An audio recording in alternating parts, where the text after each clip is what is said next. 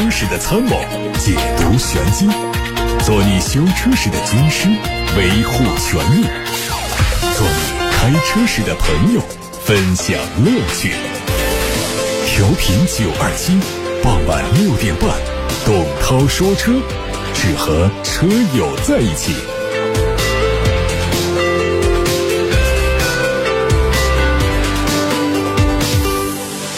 各位好，我是董涛，欢迎在六点半到七点半准时听董涛说车。大家关于选车用车的话题、问题都可以发到直播间，热线电话是零二七八六八六六六六六。另外还有董涛说车的同名微信公众号。看新闻，海外媒体再一次的捕捉到了全新宝马七系的最新路试照片。这次新车展出了更多的细节特征，大尺寸的进气格栅在重度的伪装下若隐若现，分体式的大灯组非常有辨识度，侧面没有太多的线条刻画，不过厚重的 C 柱造型、尺寸夸张的后门以及很长的车头等设计，都展现出旗舰轿车应该有的气场。车尾是用了很多熟悉的元素，比如说线条非常粗壮的 LED 尾灯，还有双边四出的排气管。动力上将会提供包括汽油、柴油、插电式混动和纯电动四个版本。纯电动会基于宝马的第五的 eDrive 技术打造，不仅拥有强大的动力基础，还在充电速度以及续航里程上有所突破。阿斯顿马丁正式发布了 DBX 707的官图，实车会在二季度正式交付，海外售价是二十三点二。万美元，作为 DBX 的高性能版本，外观在延续现款 DBX 的基础上，使用了更加激进的运动套件和全新设计的日间行车灯。车身的包围和尾部的扩散器也更加的夸张。内饰整体延续现款，配备大尺寸的中控屏和液晶仪表。中控台下方采用了最新设计的款式，包括了驾驶模式选择、悬挂模式选择、主动排气开关都用了实体按键。动力配备的是 4.0T 的双涡轮增压 V8 发动机。匹配九速自动变速器。红旗全新 MPV 车型的低伪装照片再次曝光，消息说会在六月底量产，最快下半年上市。前脸是非常具有辨识度的大尺寸的格栅，格栅内部是直瀑的造型，两侧是分体的大灯组。还有媒体获得了疑似比亚迪新款唐 EV 的最新消息，新车的疑似价格区间是二十八到三十五万，最快在三月下旬开启预售，四月下旬上市。外观是最新的设计，前脸换上了和汉 EV、宋 Plus EV 相似的封闭式的中网设计，它还会增加六座的版本，并且提供丹拿音响、电控主动悬挂。它的最大续航里程可以达到七百三十公里，百公里加速四点四秒钟。比亚迪新款唐 EV 的消息。沃尔沃发布了新款 x C 四零的官图，和之前发布的纯电动车型一样，造型方面没有大变化，主要的改动都来自于前后灯组，保险杠的线条更加的清晰，雾灯区域是全新的造型，车内变化很小，但中控有升级，饰板款式有变化，动力和现款一致，燃油版还是 1.5T、2.0T，并且继续提供插混版本。吉利汽车官方正式发布了2022年的最新规划。在新车方面，吉利表示将会推出纯电续航可达两百多公里的增程式的雷神动力车型。目前只有星越 L 推出了搭载雷神动力的版本。吉利今年要推出的插混可能是吉利星瑞。在芯片方面，吉利表示2022年的三季度，七纳米车规级的智能座舱多媒体芯片会实现量产。星瑞、星越 L 和领克旗下的热门车型都有可能用这种芯片。规划显示，吉利将完整的提供从传统汽车电子架构到下一代智能网联汽车电子架构的全部核心处理器芯片，包括智能座舱芯片、自动驾驶芯片、车载中央处理器芯片三条产品线。另外，吉利全新一代的智能座舱系统也会用在全新的 SUV 上，人和车的交互、车和车的交互将会如同手机一样的便利。现款的福特福克斯全系用1.5升自然吸气和 1.5T 发动机，都是三缸机。根据长安福特的新产品规划，全新福克斯会在今年二季度发布，仍然会有两厢、三厢两种车身结构，全系换装了四缸发动机。从曝光的两厢版的假想图看，外观会采用和 EVO S 以及全新蒙迪欧相似的家族前脸，设计风格凸显了年轻时尚。在动力上，继续用的是一点六升的发动机加六 AT，以及六速的手动变速箱。1.6T 的涡轮增压发动机加上 8AT 变速器的组合，换装四缸机之后，排量、动力、成本都会有提升，预计售价可能在十二到十六万元左右。今年呢，东风风神的重点是放在了 SUV 上，将会推出包括 G 五九和 M 五七在内的新产品，搭载马赫动力的 1.5T 混动，代号为 M 五七的车型已经开启了冬季实验，最快年内上市。它的外观用上了溜背的造型，和东风集团旗下的雪铁龙凡尔赛 C5X 设计接近。内饰采用了奕炫 Max 相同的语言，不排除会对最终的量产版本做一些调整。价格参考奕炫 Max 1.5T 混动版十一万九千九的起售价，估计 M 五七的起售价会在十四万元左右。后续会和长城。哈弗 H 六 S 等车型展开竞争。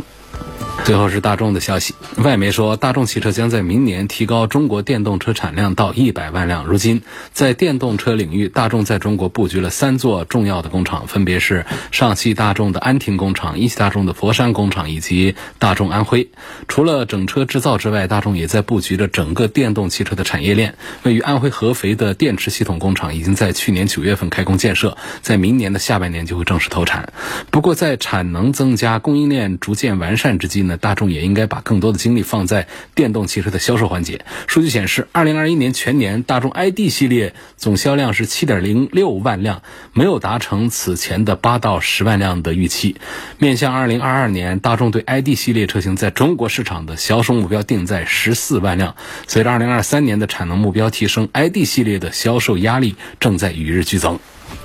各位刚才听到的是汽车资讯，有一位叫雨点的网友在我的微信公众号后台留言说，家里已经有一台丰田奕泽在代步，考虑再买一台空间大一点的旅行车或者是 SUV。现在在长安福特的锐界和沃尔沃的 x C 六零之间选，希望能够给分析一下应该怎么买。你预算够高一点的话呢，那肯定应该是买沃尔沃的 x C 六零啊。嗯，锐界跟沃尔沃 x C 六零呢，看起来好像尺寸区别不大。啊。呃，实际上，在这个价位段位上讲呢，呃，中间还是隔着大几万块钱的区别的。所以沃尔沃的 x C 六零贵，一个是在品牌上、做工上，在保有量上都还是更有优势的。呃，福特的锐界这个车呢，其实。名气还是挺大，但是在终端的销量市场上的表现现在是越来越弱。一个月的销量呢，大概只有沃尔沃 x C 六零的几分之一，销量是比较差的。而沃尔沃 x C 六零的数字呢，现在已经是大几千辆。我说超过五千辆的月销量的非豪华品牌，基本上就已经是比较过关的。就是过关，不是说产品质量有多过关，而是说在这个。产品的这个营销方面呢，算是已经是及格的一个标准线，超过五千台的就算是厂家赢在这个车上已经是比较挣钱，已经是卖的比较好。虽然谈不上是热销的车型，起码不是冷销的车型了。如果说谁家里的这个非豪华品牌能够过万的话呢，那么这就已经是旺销的热销的产品。到那个两万多的那种，肯定就叫做爆款的产品。这说的还是非豪华品牌。那到了豪华品牌的数字呢，其实是要降一些的。豪华品牌不一定要对标到两万多的销量啊。一万多的销量，有个几千台的销量都算是不错了。所以呢，这个福特的这个锐界呢，它二十几万的一个价格呢，它是个非豪华的一个合资品牌。按说的话呢，你得到个五千辆万以上的销量呢，我们说这个产品就还是在市场上，呃，推荐度都比较高了，热度都还是可以过得去了。且不说是到一万，但是它只有一两千台的销量，这样的产品呢，你跟豪华品牌沃尔沃的 x C 六零，它能够。在个七八千台、八九千台的话，那相比热度的话，显然福特的锐界是要弱太多的。所以呢，一分价钱一分货，这个价格体系上已经把这两个产品拉开了段位了。它们不属于是竞品。福特的锐界二十几万，叉 C 六零应该是严格讲是三十多万的车。所以，如果我们预算是足够的话呢，就不用具体的分析沃尔沃叉 C 六零。比福特锐界哪儿比哪儿好，这都不用多说了。我们预算多个十来万块钱，买这个沃尔沃的叉 C 六零肯定是更明智的选择。有个网友叫墩墩墩，他问林肯冒险家的故障率表现怎么样？在美系豪华品牌里面呢，这个林肯的这个呃故障率的表现呢一般化，不属于那种特别省心的。但是呢，其实从这个国产之后的情况来看呢，大家之前的这种担心怕这个质量问题会特别的多啊，因为。从原装进口来讲，美系车的这个质量稳定性都不如其他几个地区的产品。那么在合资生产之后，呃，会不会有更多的问题？但实际从市场的表现来看呢，这个林肯国产之后的质量的稳定性表现还是不错的。我们肯定不能跟日系的一些豪华品牌啊，跟那些来对比他们的这个呃质量的稳定性。但在这个美系的品牌当中，我觉得这个林肯的呃故障率呢，不用太过多的关注，不用过多的去担心他们，问题不太大。肯定没有说什么好话，不是说他们就质量特别好，至少我说的是，它不用让我们更多的担心它，其实就是过得去的一个正常的一个指标。下面有位网友问：防冻液少了一些，是买一样颜色的就可以自己加吗？有什么需要注意的地方？首先是不一样颜色的肯定不能加，因为防冻液呢，各个厂家生产的配方是不一样的，成分不一样，他们分别会用颜色来表达。那么不一样颜色的不同成分的在一起，如果出现一些化学反应的话呢，那肯定就是不利于我们的汽车的，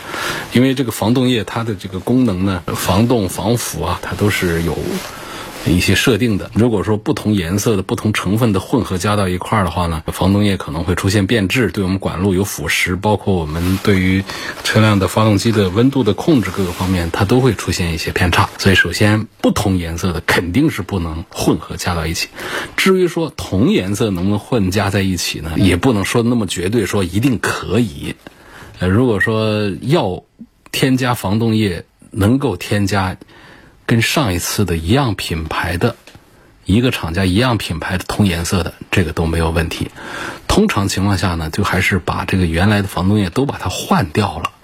直接给加新的。哪怕我们换一个品牌什么的，这都不要紧，都不是问题。所以自己加防冻液不是不可以，但是由于我们缺乏对防冻液的厂家呀、类型这方面的一些常识。我觉得直接的自己去买，自己在车库里面给添加，我觉得这样的做法还是不可取。这个事儿呢不大，最好还是能够找路边的一个店子，呃，请稍微有一点经验的人给我们参考一下，在人家那儿换一下这个防冻液，会更加的靠谱。有位网友问：自己的二手车卖给熟人，武汉的牌照。过户是怎么样一个流程？能代办吗？这个当然是可以代办。有很多的二手车的经销商呢，他是可以帮着大家来做代办的，不一定非要我们的车主本人一定到场。其实我觉得没有必要做这个代办，因为本身现在我们的便民措施啊，设计的非常的人性化。呃，如果说排队情况，我们排除在外说，因为排队这就没谱。不讲排队的事儿，就讲现场的这个流程部分的话呢，我们在有些大的这个二手车的交易市场啊，呃里头设的这个二手车的交易的车管所的这个柜台里面跟着流程走的话，其实并不是一件很难的事情。我建议呢，大家可以自己啊参与一下这个过程，体验一下，已经是设计的非常的简化、非常的完善、非常的人性化了。有位网友问。涛哥，豪华品牌和非豪华品牌是怎么定义的？其实这也是没有定义。汽车圈啊，有很多事儿，它都是我们民间的口头的定义，它并没有什么官方的定义。那么得到更多的人的认可之后呢，它就会有这么一种隐形的定义。所以现在我们说豪华品牌也分一线、二线、三线。呃，常见的就是说卖价贵一点的，这个来自于国外的一些品牌。我们通常会把它们列入到这个豪华车的阵营当中，最常见的一线的这奔驰、宝马、奥迪为代表的，然后像这个美系的凯迪拉克啊，啊，还有这个欧洲的沃尔沃呀等等，包括日系的这个雷克萨斯啊等等啊，他们都属于是豪华品牌。但是呢，你看到了像大众啊、本田、丰田呐、日产呐。呃，通用啊，通常都不会把它们列入到豪华品牌当中去，像普通的。汽车品牌，那么我们国产的一些高端的品牌呢，其实也有一些豪华的呃印象和概念。比方说，像吉利旗下的领克，虽然宣称是潮牌，那是早期的十几万的、二十万的车，那现在他们也推三十万的车，这个领克零九就已经是进入到豪华车的阵营当中去。那么长城的旗下呢，也在做高端，也在往这个豪华方向冲，但是目前长城旗下的各大品牌当中呢，还没有说是能够切入到豪车的这个赛道。里面去的，那么其他的我们的一些中国品牌。生产的产品一般来说都没有自称或者说被称为豪华汽车品牌，所以总之呢，汽车的豪华和非豪华呢，更多的是我们车主的一种概念和感知。很多人开着大家公认的 BBA，也觉得里头内饰太简陋，而我们很多人买到的这个二十几万的产品的十几万的产品也觉得里头会带给自己一种豪华感。所以这个豪华不豪华，这其实是没有一个官方的定义的，更多的是我们民间的一种大约的一种说法。下面有一位网友问说，家里现在有一台福克斯啊，现在呢看上了领克的零一，他觉得这个原来的福克斯啊空间不够用，希望能聊一聊领克的零一这个车的空间怎么样。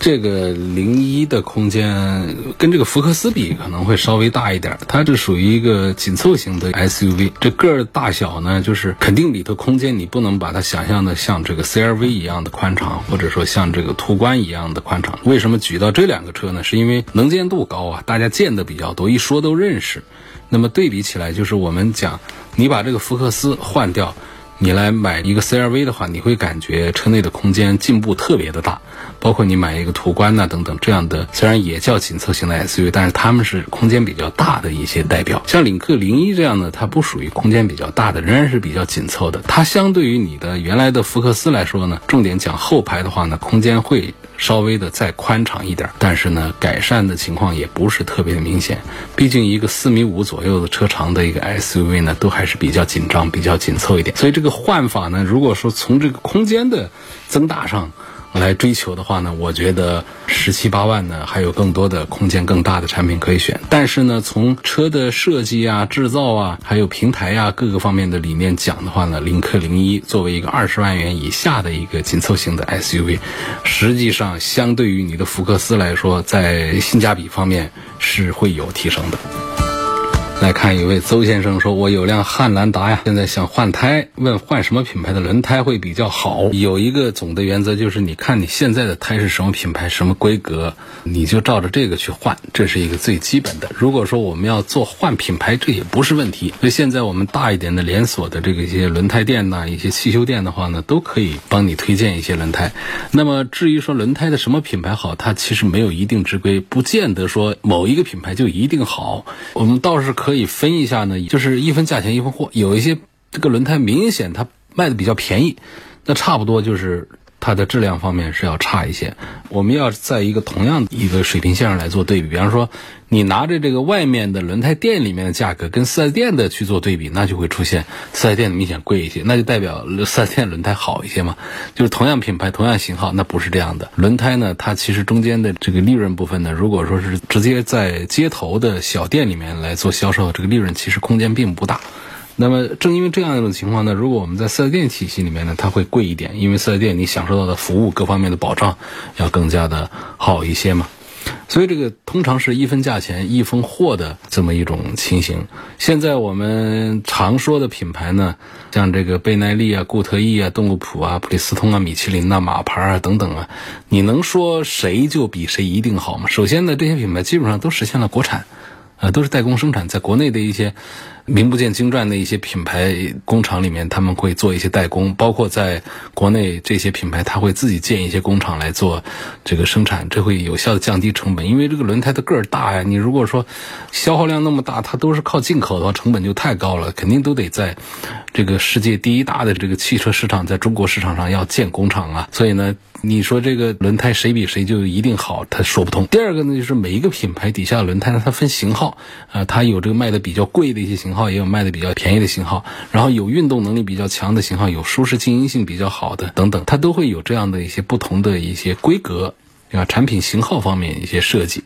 所以我们很难脱离这个规格呀、型号啊、分类啊这方面来说，哪个品牌的轮胎就一定是最好的。但是大体上呢，也可以分一些呃参考的一些信息给大家，就是比方说我们在运动能力方面，我们。可以分出来，比方倍耐力，它在运动能力方面比较强一点。啊，其次像固特异啊、邓禄普啊、普利司通啊、米其林呐、马牌儿，那我们如果从这个舒适静音性这个维度来分的话呢，又可以，呃，列出一个表单来。比方说，通常情况下啊，我们不论这个规格型号了，就只讲品牌，通常会把马牌排到第一位去，然后再把米其林排到第二位，邓禄普排啊排后面，普利司通、固特异、倍耐力这样来。然后我们还可以从耐磨的这么一个维度上来分一下啊，比方说普利司通耐磨。通常做的比较好，好然后是倍耐力，然后邓禄普，然后是米其林、马牌、固特异，然后我们还可以从价格高低上来分，这样再分下去其实意思都不大。你会发现，这分来分去，这些品牌谁也不输给谁。那倒是有一些品牌会排的比较靠后，像这个通常 日本、韩国的一些轮胎呢，那更不用说咱们中国的几个品牌的轮胎，他们呢就会排的比较靠后，它价格比较便宜，所以通常在轮胎的我们讲这个综合品质的这个评价方面，他们也都排的比较靠后。实际上，我们国内的有几个大品牌的轮胎其实做的也还不错，他们都敢跟这些。呃，合资生产在中国建厂的一些刚才提的这前十大大牌轮胎呢，他们都可以可以敢 PK 一些单一的性能方面，但是在综合的性能表现方面呢，我们还是相信这些国际大厂，呃，他们的技术还是有自己的底线。所以在这个轮胎的品牌上排序的话呢，是一件特别难的事儿。我很难笼统的就一定告诉大家米其林最好，这话肯定是不成立的。啊，说这个马牌是最好，这都不成立，所以他要从不同的维度上来讲，还可以说个大概。如果说我们在同一品牌下的各种型号规格，我们来讨论这条轮胎更适合 SUV，这条轮胎更适合轿车，我觉得这样就相对讲更加的科学一些。胡女士，呃，她向我们反映了一个问题，她的车是大众的途观 L，她反映的是武汉的一家上汽大众的 4S 店。他说，在一九年五月份买的车呢，在二零二二年元月二十九号，这个车子在行驶过程当中突然发生了严重的抖动啊，仪表盘显示变速箱进入到紧急运行的模式，不能挂倒档了。所以我把车送到 4S 店去修，工作人员说要等配件，等一两个月，然后才能维修。据我所知啊，根据汽车三包法，只要维修期超过五天，4S 店就应该提供备用。车或者是交通费，可是对方不同意，称更换的配件属于定制件，不在三包范围之内。我想维权，感谢这位胡女士对交通广播的信任啊，把这条信息发过来。详细情况我们会核实一下，然后再做调解。但是从这个胡女士单方面反映的这种情况来看的话呢，我觉得这是双离合变速箱的一个毛病啊，被碰上了。我跟大家讲过，这个双离合变速箱的毛病啊，尤其是干式双离合变速箱的毛病啊，第一个概率上讲还是比较高。第二个呢，通常不会买新车就出现问题的，一般都得开个几年之后才会出问题。所以好多人呢听个节目啊，说这个双离合变速箱有一些不稳定的故障问题，然后呢到四 S 店一试驾，觉得这挺好啊，买回家开个半年、一年、两年的都觉得挺好啊，这节目都瞎说，然后再过个一段时间呢，就告诉说还是坏了。啊，这干式双离合变速箱啊就是在节目当中劝了多少次，那好多人还是会，包括湿式的双离合变速箱，稳定性已经大幅度的提升，但是呢，相对于我们比较传统的那些六 AT、八 AT 的。呃，变速箱相对于我们的 CVT 变速箱来说，它们的故障率啊也还是会高一些。那么胡女士单方面反映的这个行驶过程当中车辆抖动、仪表盘显示变速箱紧急运行、不能挂倒档，这听起来是典型的一种这个双离合变速箱里面的一种自我保护。也许机械部分并不一定就一定出了严重的问题，但是它智能化程度还比较高，它有一些保护的模式，它就启动了、触发了。然后呢，你的车就没法挂倒档啊，或者包括我们还有其他的一些故障的，没有在胡女士的车上出现的，什么抖动啊，呃，这个速度的中断呐，等等啊，就是就挂在档上，结果车子走不了啊，等等这样一些情况，其实都属于双离合的一些典型的故障的问题。那么出现这种情况，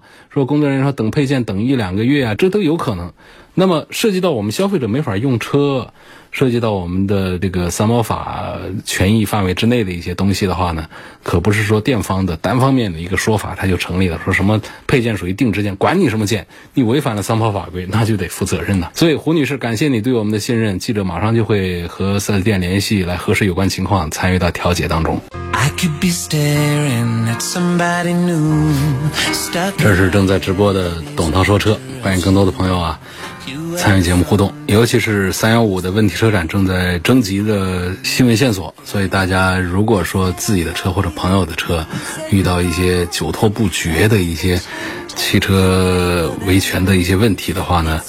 记得找我们，随时打八六八六六六六六这部热线电话。刚才有位朋友就问了这个领克零一之后，我说完之后，他又给我发了一条信息，说我还有一个备选的车，就是标致四零零八，你觉得这个车怎么样？希望给个。二十万以内的这么一个买车的建议啊。我觉得在我们的合资的这个产品当中，二十万以下呢，就比较常见的就是这些，像标致四零零八呀，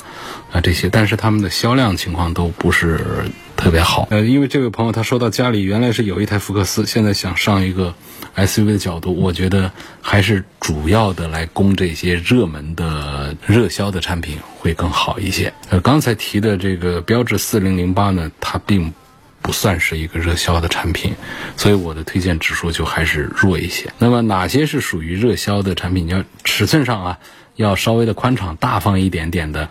然后价格呢又在二十万元以下的话呢，其实我恐怕老生常谈的还是会推荐现在卖的比较好的，比方说像本田的 CRV 这些。你说这样的选择，你说能错多远？它一个月的那么大的一个销量，那么多人在买它，卖了这么多年。不管怎么换代，一直在稳定性方面都做得不错。你说这车哪儿哪儿都好，这个也不一定。但是呢，就是你买它以后特别的省心省事儿，空间又很好。我觉得这朋友呢，就是从他跟我提的两个备选车型上来讲的话呢，好像是比较倾向于欧洲车啊，或者说美系车、欧系车，不是太喜欢这个日系车。包括自主品牌的这个产品，提了一个领克的零一，我觉得可以关注一下，像本田的 CR-V 啊，丰田的荣放啊，这个价位在二十万以下，它都能买到啊，对应的低配的一些产品，性价比表现都比较不错。如果比较排斥这个日系的这个品牌，就比较钟情于像欧洲的品牌的话呢，我觉得那预算可能要稍微提一点点，大家可以看一下这个途观的 L 这样的产品。就是还是热销的、旺销的这些主流的车型产品，我觉得更值得看一些。标致四零零八这个车呢，从这个驾驶感受啊、从设计啊、配置各方面，其实也挑不出直接的毛病。但是从这整个品牌营销的这个角度上来讲的话呢，销量比较差。呃，销量比较差的话呢，它后面给我们带来的一些东西，比方说保值啊。维修啊，便利各方面都会差一些。嗯，有的朋友说我要抛弃，我就不想这些问题，我就是想这个车本身还看的颜值不错，然后我也喜欢开它。其实这个四零零八从这个方面讲，我觉得二十万以下买它也没有多少问题。就是重点讲，比方说它的发动机、它的变速箱、它的底盘，其实都还是比较好的，挑不出东西来。我之所以不是像推 CRV、像途观 L 这样的热销车型一样来推这个标致四零零八，就是现在就看着这个标志比较着急。其实旗下呢还有一些产品比较成熟，倒没有什么特别新鲜的技术和新鲜的车型。就是在成熟的产品上讲呢，其实也不是那么的闹心的一些产品。但是呢，整个的品牌营销建设做的不好。那做的不好的话，这样的我。推荐给大家买了以后，天天在街上碰不见这样的车，然后保值又比较差，找店维修啊，各方面都没有那些旺销车做的那么好。我觉得这一点还是要考虑，不是个好事儿。下面有位网友我问一个交通类的一个话题，他说我有驾照，但是从来没开过车，问如果我想练车，是不是要找？陪练重新学习啊，练车是用我自己的车还是用陪练的车？这个从来没开过车呢，肯定是要练一练再上路的啊，不要直接的开着去上路，拿这个街道啊、拿马路来练车，这是比较危险的一个事儿。我记得是有一些这样的可以做陪练的，就收费的一些个人的。但是说，其实这个产业的话呢，不规范啊，它也没有形成一个产业。在社会上找啊这样的，其实也涉及到一些风险的问题，所以我就没法来做这个推荐。那么熟人之间，我觉得这个可能会更好一点。而找这个开车技术比较老练的一些朋友，最好是拿自己的车，因为新手开车虽然说有驾照，多少年不开的，基本上跟不会开是差不多了。对于这个车辆的伤害，有时候还是会发生，所以最好呢，还是拿自己的车不心疼。而自己没车的话呢，你可以买一个二手车啊，先练练呐，开个一年两年的，技术好了之后呢，再换自己心仪的车。所以这个有驾照没开过车的，又想重新学习的朋友是非常的多。那么这个产业到底在哪儿？找陪练的产业在哪儿？啊，陪练是否还带着车来给你学习？收费情况怎么样？不了解这些信息，如果我们的听友当中。有这样的信息呢，可以提供一下呢，可以通过董涛说车的微信公众号留言过来，我们可以为大家提供这么的一些介绍的一些服务陪练，来重新学习，非常的有必要。最好是不要在公开的这个正在使用的一些公路上，其实，在武汉的偏远一点的这个周边的郊区啊，还是能够找到一些呃通行特别少的一些路，甚至是一些封闭的废弃的一些这样的一些公路，在这样的没有人没有车的这个路面上，呃，有一个熟悉的一个陪练，把这个车的启动啊、停车呀、转向啊。倒车啊，各方面都把它好好的熟练一下之后，然后再慢慢的进入到车流当中，来找一下车和车之间的距离的感觉，慢慢的熟悉，建立信心，形成一些肌肉的反应之后呢。再独立的驾车上路，这是非常重要的。我们在街上为什么经常会出现一些事故？没有事故也出现一些拥堵。其实这当中有很大程度上就是我们大量的新手不算是会开车的，都开着车上了街，在街上现练。一个是有交通隐患啊，第二个就是给我们的这个交通的流畅啊带来了一些阻碍。所以倡导那些拿了驾照一直没开过车的，在开车上路之前要多练习一下。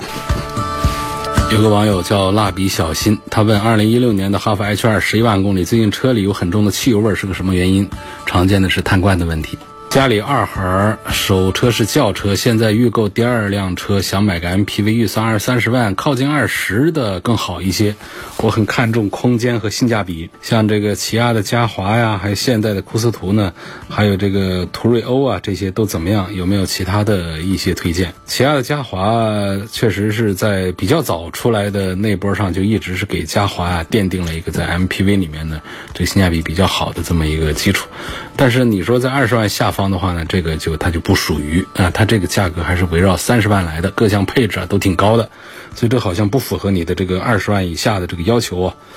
呃，那么北京现代呢，其实也推出了这个库斯图这样的产品，库斯图呢。价格呢比较符合你的这个要求一些，在二十万的下方，你车长也将近在五米左右，各项配置也挺高。我觉得在这个合资车里面，它算是性价比表现比较不错的。另外，我们如果说是要这个空间更大一些，要性价比表现更好一些的话呢，我推荐看谁去呢？就看这个咱们广汽的自主生产的传祺。传祺的这个 M 八呢，其实偏商务了一点，但确实是在二十万下方你能买到的尺寸更大的，啊，这个各方面的配置各方面就更加的齐全的一个产品了。实际上，我们的价位再低一点呢，有像 M 六这样的也都能买到，也是传奇的，啊，小一号的，这个价位就十万起了，到买高配的也才十五万的这个价位。所以我觉得像这位朋友靠近二十万，二十到三十万这样的预算下呢，我觉得这样的啊，刚才我提的这个传奇的 M 八，这是空间是比较大的。那么现在的库斯图，我觉得这可以考虑。但是呢，在二三十万的价位上，我觉得优先考虑的恐怕还是什么呢？家用车的话，一个是这个本田的两个车，一个叫艾力绅东本的车，一个是广汽的奥德赛家用，我觉得这个会优先考虑、优先推荐一些。然后到商务这个方向上的话呢，像这个别克的 GL 八呀，二十几万买到他们的低配，其实也都是非常好用了。然后在第三个梯队里面，我们可以看到我们自主的传奇的这个 M 八，起亚的这个嘉华呀，现代的库斯图这些，所以三个梯队来做推荐。今天就到这儿，感谢大家收听和参与晚上六点半到七点半中直播的。董涛说车，错过收听的朋友，欢迎通过董涛说车的全媒平台找到往期节目的重播音频。董涛说车全媒体平台广泛的入驻在微信公众号啊、微博呀、蜻蜓啊、喜马拉雅呀、九头鸟车架号、易车号、微信小程序梧桐车话等等平台上。我们明天晚上的六点半钟到七点半钟继续在这里说车，各位不见不散。